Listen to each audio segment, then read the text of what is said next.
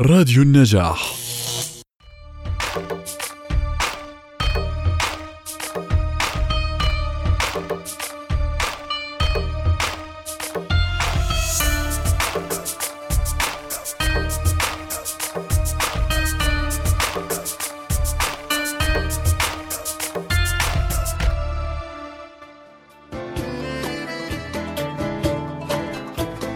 السلام عليكم مستمعينا، وأهلا وسهلا بكم في حلقة جديدة من برنامجكم رشة ثقافة. سنقلب معكم في حلقتنا لليوم صفحات جديدة، بالإضافة إلى الصفحات الأساسية التي سنتناولها معكم في كل حلقة من حلقات البرنامج. مستمعينا الكرام، ابقوا معنا لنواصل وإياكم في رشة ثقافة. ما تفرش الدنيا حريق، أنا قلبي عالصبر. أول فقرة معنا اليوم ستجبرنا على أن نعيد التفكير بكل عادة بسيطة لا نلقي لها بالا، غير أننا نقوم بها تحت بند العادة. فالقهوة جميعنا نعرف أن لها صديقان، أولهما كتاب وثانيهما كأس ماء. وبالنسبة للكتاب فهو ذوق خاص، ولكل منا طقوسه في تصفحه. أما عن كأس الماء، والذي سيكون حديثنا عنه الآن، فهو لم يكن يعني فقط أن نأخذ رشفة منه بعد الانتهاء من القهوة، بل كانت هذه العادة تعود إلى عهد العثمانيين، حيث كان يقدم العثمانيون الماء مع القهوة عند استقبال ضيوفهم.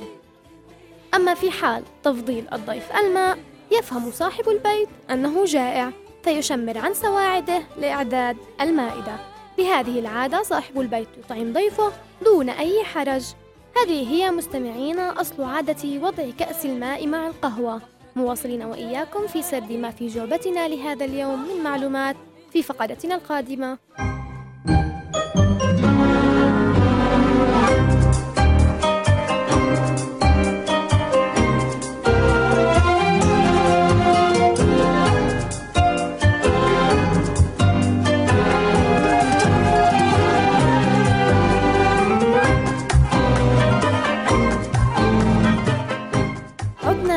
مستمعينا في فقرتنا الأساسية الأولى في حلقة اليوم، التي نتناول فيها عادة سيرة كاتب، فصانع الفكرة وصاحب القلم الذي تحتوي أوراقنا سيرته الآن هو الأديب والمفكر والصحفي والشاعر المصري عباس محمود العقاد.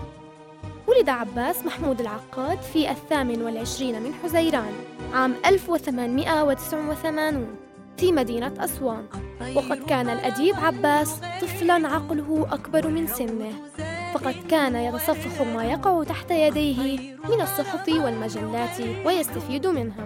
ثم التحق بإحدى المدارس الابتدائية، وتعلم فيها اللغة العربية والحساب وأجاد الإملاء، وحصل على شهادتها.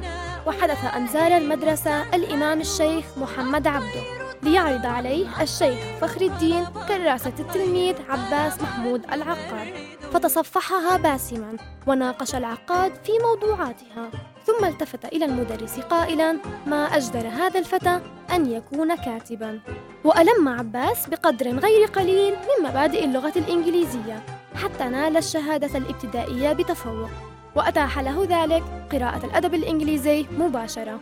فقال حينئذ عن نفسه: عرفت قبل أن أبلغ العاشرة أني أجيد الكتابة وأرغب فيها، ولم ينقطع عني هذا الشعور بعد ذلك إلى أن عملت بها واتخذتها عملا دائما مدى الحياة.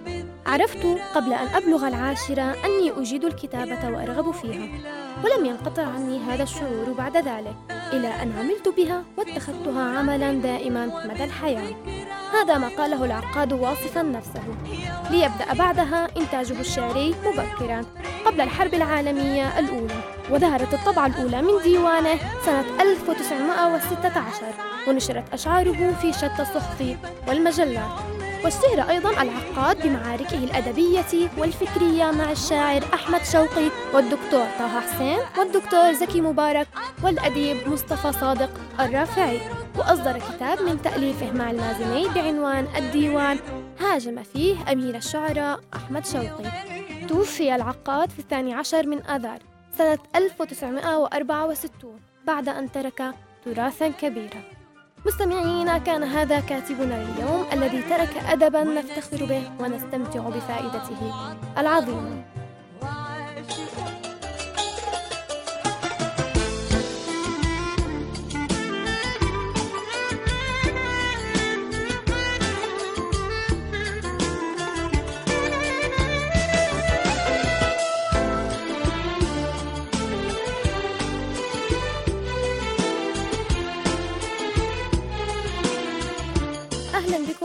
مستمعينا في برنامج رشة ثقافة، نبدأ فقرتنا الثانية معكم والتي تختص بالحديث عن المكتبات.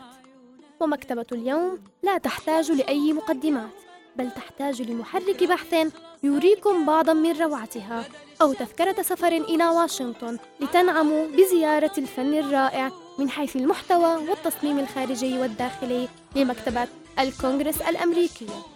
مكتبة الكونغرس الأمريكية هي المكتبة الأكبر والأكثر تكلفة وأماناً في العالم، هكذا نقشت هذه العبارة على قبة مبنى توماس جيفرسون، وهو المبنى الرئيسي لمكتبة الكونغرس، والذي يعتبر من المعالم البارزة في عاصمة الولايات المتحدة الأمريكية واشنطن.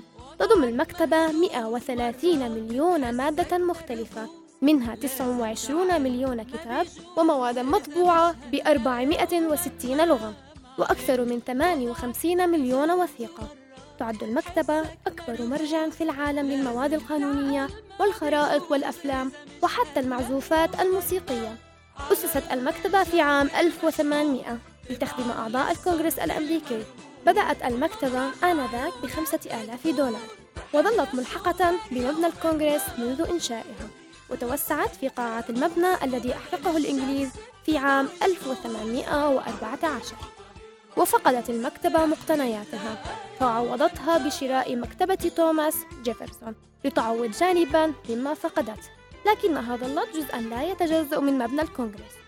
وفي عام ألف وثمانمائة وواحد وخمسين تعرضت المكتبة لحريق كبير آخر، ودمرت النيران ما يقرب من خمسة وثلاثين ألف كتاب من إجمالي خمسة وخمسين ألف كتاب من الذي كانت تقتنيه المكتبة.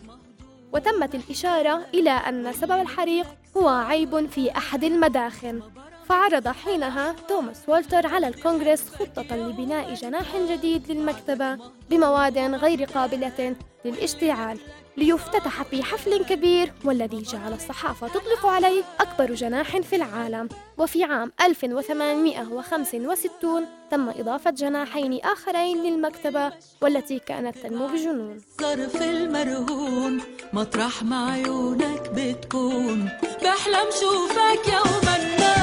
فالكتاب غذاء العقل والمكتبة سلة كاملة متكاملة تسعى لتحقيق التوازن الفكري بمحتوياتها الثمينة.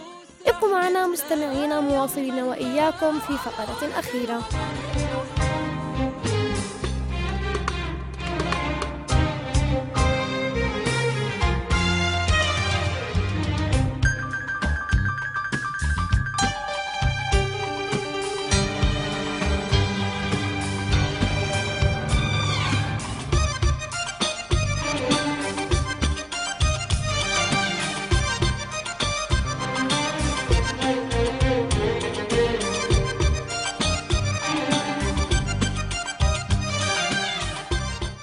بكم من جديد مستمعينا في فقرتنا الأخيرة لحلقة اليوم من برنامجكم رشة ثقافة، لنتناول معكم الآن معلومات متنوعة بسيطة ومفيدة قد تثير عجبكم وإن شاء الله إعجابكم.